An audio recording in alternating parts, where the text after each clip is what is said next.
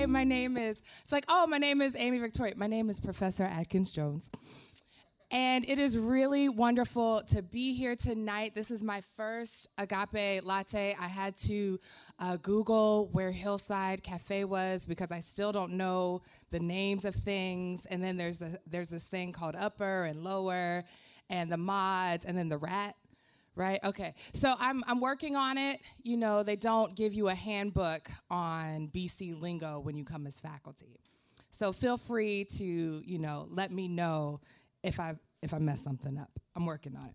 All right, so I first just want to thank the Agape Latte team for inviting me, for having me, Karen, for all of her hospitality. I really appreciate it. And I want to begin by just asking, you know, it was a beautiful day. You know, that trivia question about, you know, how many days are in winter? No, the answer is 135 days of winter in Boston. But I wanted to know, all right, the sun is shining. You know, did anybody just yawn, wake up, and think and say, wow, you know, I think today it would be okay if I died today. Probably, I hope not, probably no one thought that. And here's the thing I want to talk a little bit about today. No one thinks that they're going to die. Now, we know that we are born to die, that we are, you know, fragile spirits and clay vessels. We know that at some point it's all going to end. We know we've got 12 years to turn it around before the insect apocalypse. We don't know what's going to happen. We know that at some point our lives will come to an end. And I am actually the granddaughter of a funeral home owner. You know, my life was like living 6 feet under. Do you guys remember that shit? Probably not. Hulu, Netflix, you could check it out. So I grew up around dead bodies. I grew up around morgues. This was something that was very familiar to me, very normal. My aunt was a hospice nurse, and as I became a minister, I've sat by many a deathbed. I teach a class called The Walking Dead. I know my plan for the zombie apocalypse. You know, if you take that class, spoiler alert, one of the assignments is that you have to write your own eulogy. I've done this, and yet no one ever really thinks that they're gonna die. And last summer, I woke up one day and I was dying. I had last spring some complications that led to me finding out that I was going to need a spine surgery. And it was like, okay, it's going to be in and out, an incision, no big deal. You're going to be fine in 3 weeks. You know, you're going to have lots of drugs. It's going to be great. And so I went through this procedure, and I woke up, and it was like, huh, you know, I don't really feel good. And they were like, oh, no, it's fine. It's going to be okay. We're going to do a couple of procedures. Don't even worry about it. And so I said, okay, well, you know, it's summertime. So I proceeded. It was right around 4th of July. Went home to the best state, Virginia. I saw somebody wearing a Virginia shirt. 2 up, 2 down. All right. So I was excited. We went on vacation. We had just gotten to the beach. And the next morning, I woke up, and it felt like there was a Mack truck sitting on my head. And I don't actually have the words to describe how much pain I was in. And I started screaming at my husband, and he was like, I'm calling 911. And even then, I said, no, I think I'll be fine. And so we ended up calling 911, and I felt myself waiting for the paramedics starting to black out. I was having trouble breathing, and there was something inside of me that just said, oh my God, I'm dying right now. I can feel it. And I was so sad because I'm a mama by marriage. My marriage came with a beautiful 3-team, that's what they call themselves, package of 3 gorgeous, lovely children who I adore. And I was celebrating. This was only our 6th month being married, you know. And so I'm apologizing to my husband because it's like, wow, like, I didn't mean to do this to you. And I'm you know, I'm very pragmatic. So I was like, oh, I didn't finish paying that other bill. Shoot, I'm sorry, babe. But I'm telling him, I'm so sorry. And please tell my parents I love them. And please tell your parents that I love them too. And please tell the kids all of the things. And he was like, no, no, no, stop it. But I was like, no, I need to say this because I feel myself something, this isn't gonna get better. I actually had a really strange sense of calm in that moment. But I knew that something was wrong. Fast forward, it turns out that in that spine surgery that was supposed to be in, out, bada bing, bada boom, I had gotten a tear in the lining of my dura, right, what surrounds our spinal cords, and that tear had been leaking spinal fluid. I had it pouring out of my incision by the time the paramedics came. And in that moment, or during that surgery, I had contracted bacterial meningitis, and no one knew it. So thank God that I'm rushed to the hospital and the neurosurgeon notices. I woke up in an ICU with a drain in my back, not allowed to lift my head more than 10 degrees, surrounded by people in gloves and masks. My children couldn't see me, my family couldn't see me, only my husband could see me. And I wasn't sure what had happened. When you have a tragic experience like that, it doesn't matter that I was a marathon runner. It doesn't matter that, you know, I don't eat meat. It doesn't matter that I have more degrees than, you know, I can afford. It doesn't matter that, you know, I love God and God loves me. In a moment like that, everything that you think you know about life, you realize you have no idea. I was a person who felt like I had incredible boundaries already, that I had my priorities straight. I'm the kind of person, my students, I tell it like it is.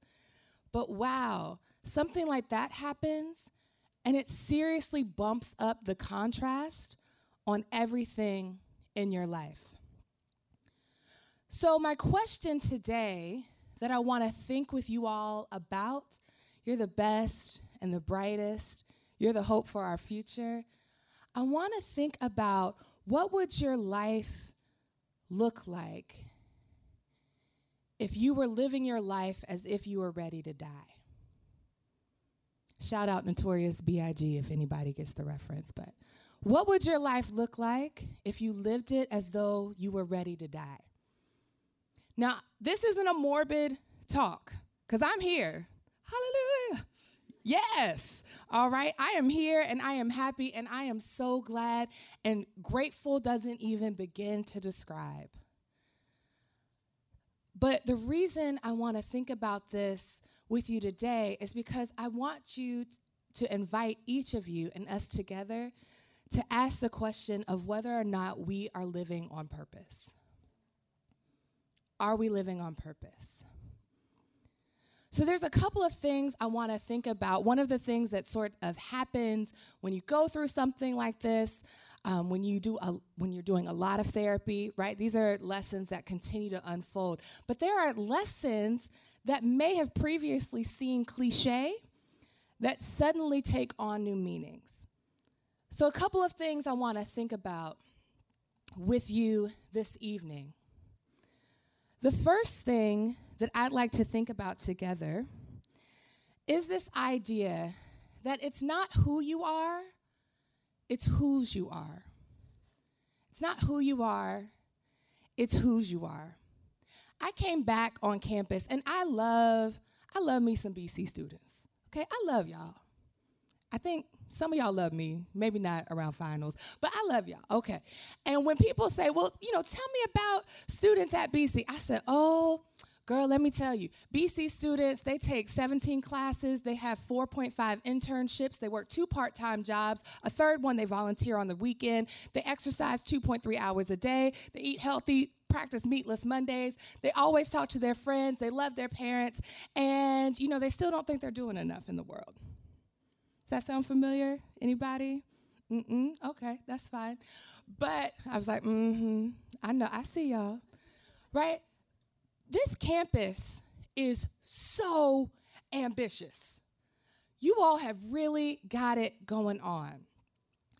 But there's a problem when so much of the world is telling you that your identity can be listed on a sheet of paper.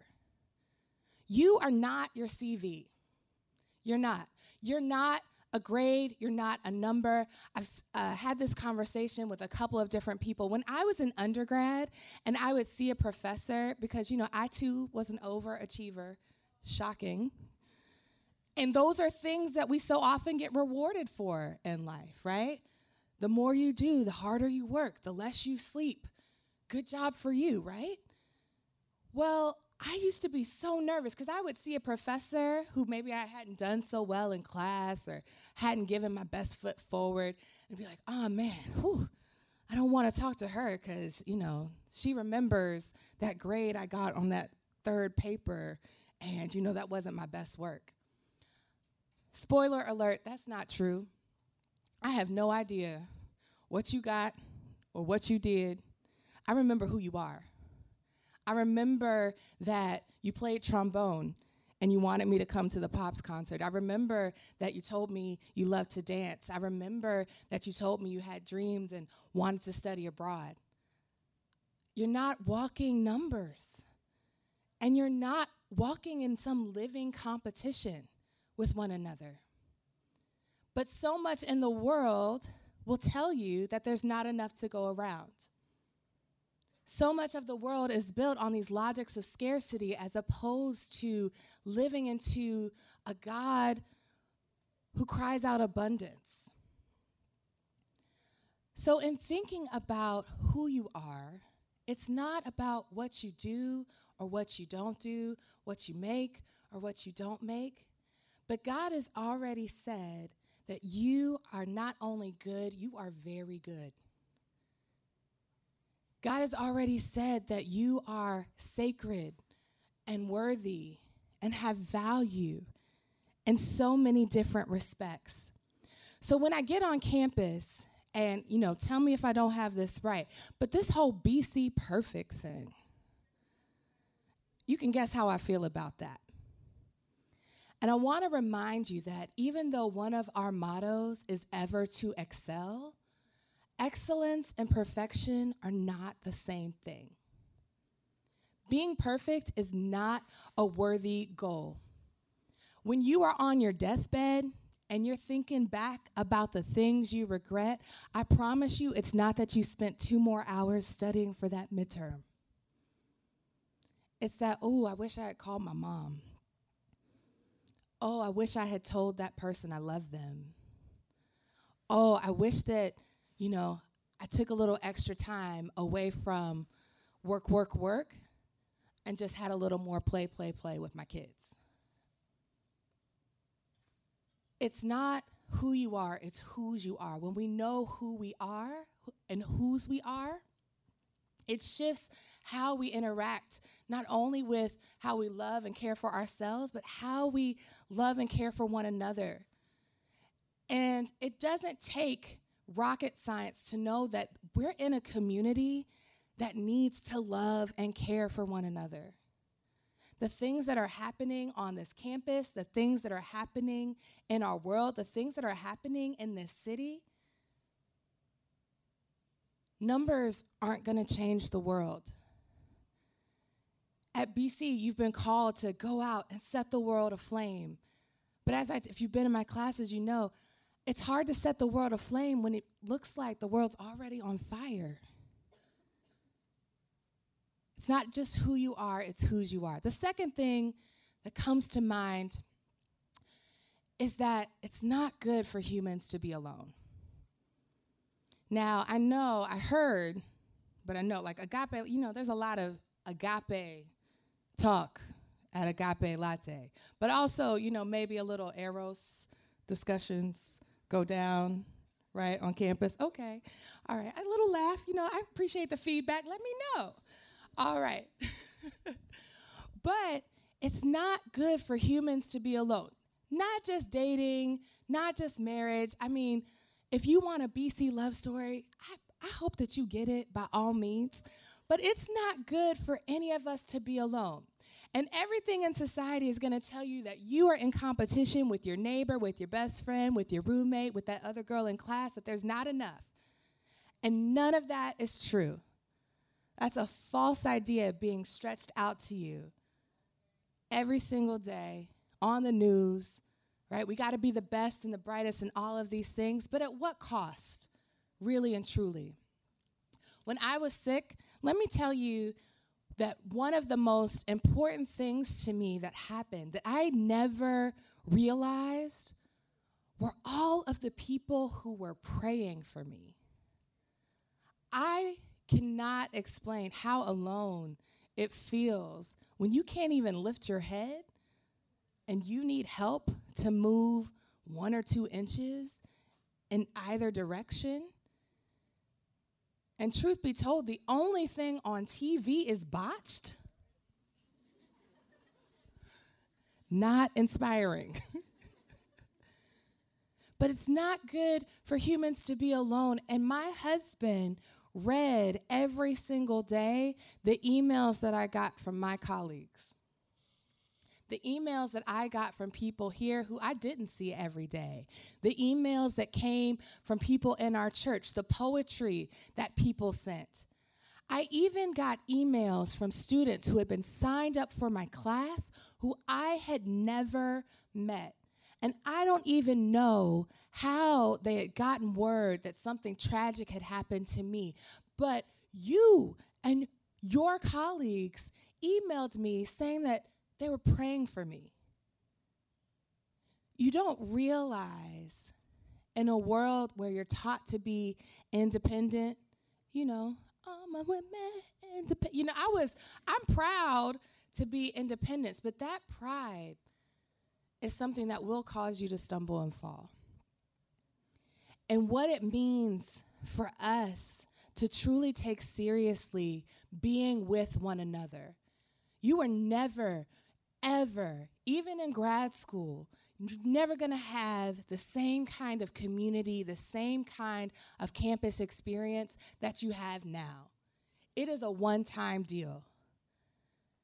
And you should cherish it, because if you can figure out how to ask real questions and be present to one another here on this campus, then I still have hope for change in the world.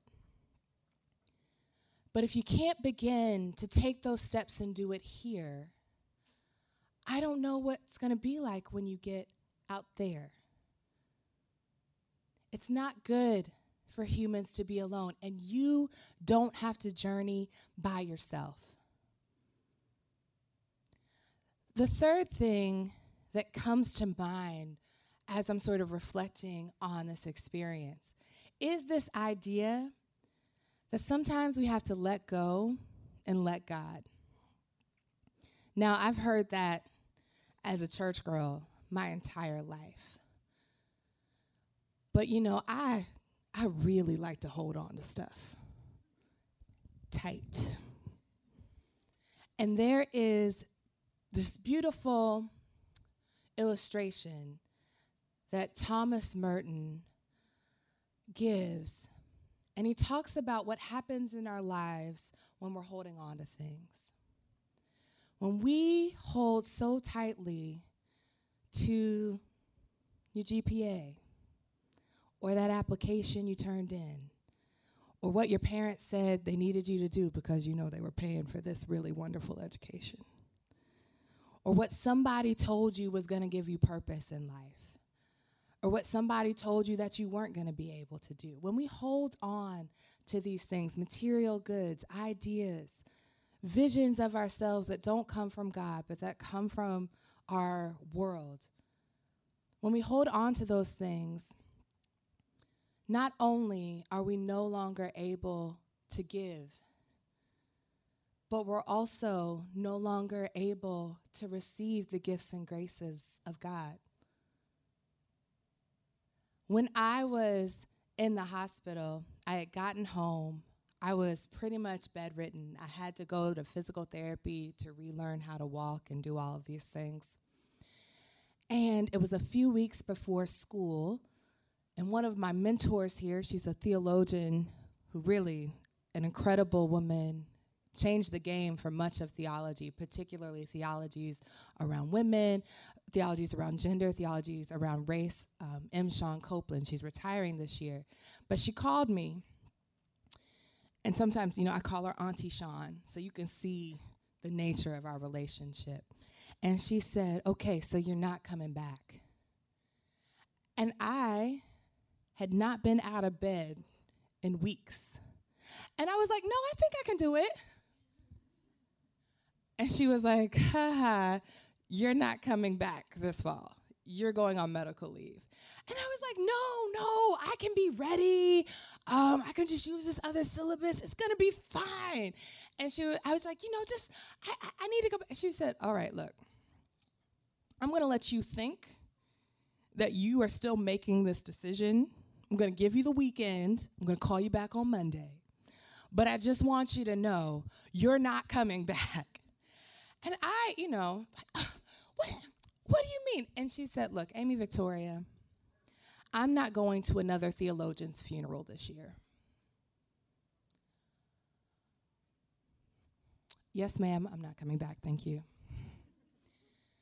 Sometimes it takes something big and large to change our world, to change our perspective. But I would urge you not to wait for some tragedy, not to wait for some earth-shattering moment in your life, to take seriously the gift that it is to wake up every single morning. This idea of letting go is really, really difficult. And I realized even in my own process, and even in as much as I consider myself independent, priorities, I have a family, I know what matters. Why was I still trying to find a way to work?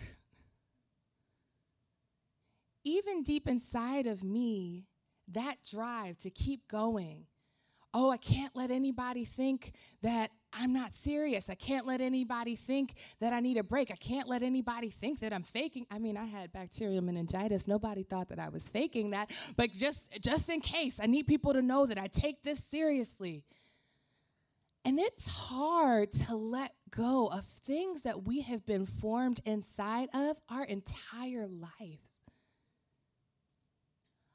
But the only way to truly be free and free indeed is to find that liberation and trust in God that things will be okay. They might not all be fine and good, but you're gonna be okay. I was talking to a wonderful student who I have this year. She may or may not be here. I'm not going to call her name. But we were having a conversation. She had gotten this wonderful opportunity. And everybody was telling her, you got to do this. You got to do this. And she was sitting in my office, and she said, but this opportunity, I'm not sure how I feel. Like, I'm not vibing with this. I don't think that this is what I'm supposed to do. But everybody is saying, don't you dare. You would be crazy not to do this thing. She said, this opportunity is so prestigious.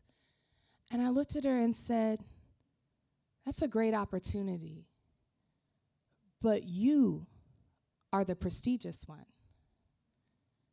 It's you who carry a call and a purpose that nobody else in this entire world can fill. It's you who are important. It's them who are lucky to have you, not the other way around. And when we can honor ourselves and one another's spirits and who we are together, I really think that we can be unstoppable in a world that really, really needs your help. My father was a military man, so it was terrible waking up in the morning. Like, he had no chill. He did not care. We used to have to sound off, like, up in the morning. Full day. It was miserable, right? Like, there was you know, I consider myself a morning person now, but having, you know, a Colonel Yank, a blanket, it's just tough. Like T-U-F-F, tough, really tough. But my dad used to say, hey, no grit, no pearl. And, you know, country girl, farm girl, you know, I had to do, you know, I could drive a tractor. I told you I'm ready for the zombie apocalypse, right? Like, I'm good. I got some skills, you know, to make it off the grid. But he used to say, no grit, no pearl. And I think that he had it a little bit wrong. Because my experience now would lead me to believe that no grace, no pearl. We've got to be more than just grinding. We've got to be more than just hustlers. We got to be more than just never getting sleep. We got to be more than drinking Red Bulls, y'all. Yeah, you want your organs when you're older. I promise you. But this idea that no grace, no pearl is a reminder that you're the prize. That this life is a gift. And there's more to life than just surviving. We have to be committed to ourselves and to one another's thriving in this world. Otherwise, I'm not sure about what life is going to look like after the 12 years. We know that the 12 years is coming. It's going to take place. But we have to think about what comes after. So, as I said, this hopefully is an invitation for each of you, for all of us together, to think about whether or not we're living our lives on purpose. And to think about, if you're not, why? And if you think that you could do a little bit better, seems like today, tonight, might be a great time to start. Especially all of you seniors out here. Some of y'all are, you know, writing theses. Like, oh my gosh, but I wanted to have fun with my friends. But there's no better time than now to start, because tomorrow really isn't promised to any of us. And so I want to end with a quote from this black feminist poet. Her name's Lucille Clifton. She has this poem called Won't You Celebrate With Me? And in that poem, she says, come, won't you celebrate with me that every day something has tried to kill me and has failed? Another way to put that and to think about that would be to quote the words of the now late Mary Oliver. Won't you tell me what it is you will do with your one wild and precious life? Thank you.